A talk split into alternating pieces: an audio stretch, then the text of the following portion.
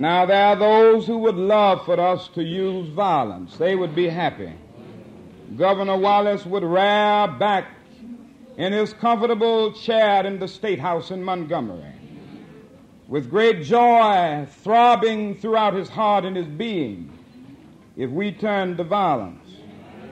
Mr. Connor would be delighted. Why? Because they could use this as an opportunity to say we are inciting a riot. And they would bring the state militia in here. They would have martial law declared and everything else. But if we go on with the power of unarmed truth, we will be able to keep them disarmed. They just don't know what to do. They get the dogs, and they soon discover that dogs can't stop us. They get the fire hose. They fail to realize that water can only put out physical fire. But water can never drown the fire of freedom. It can never put it out. They didn't realize that.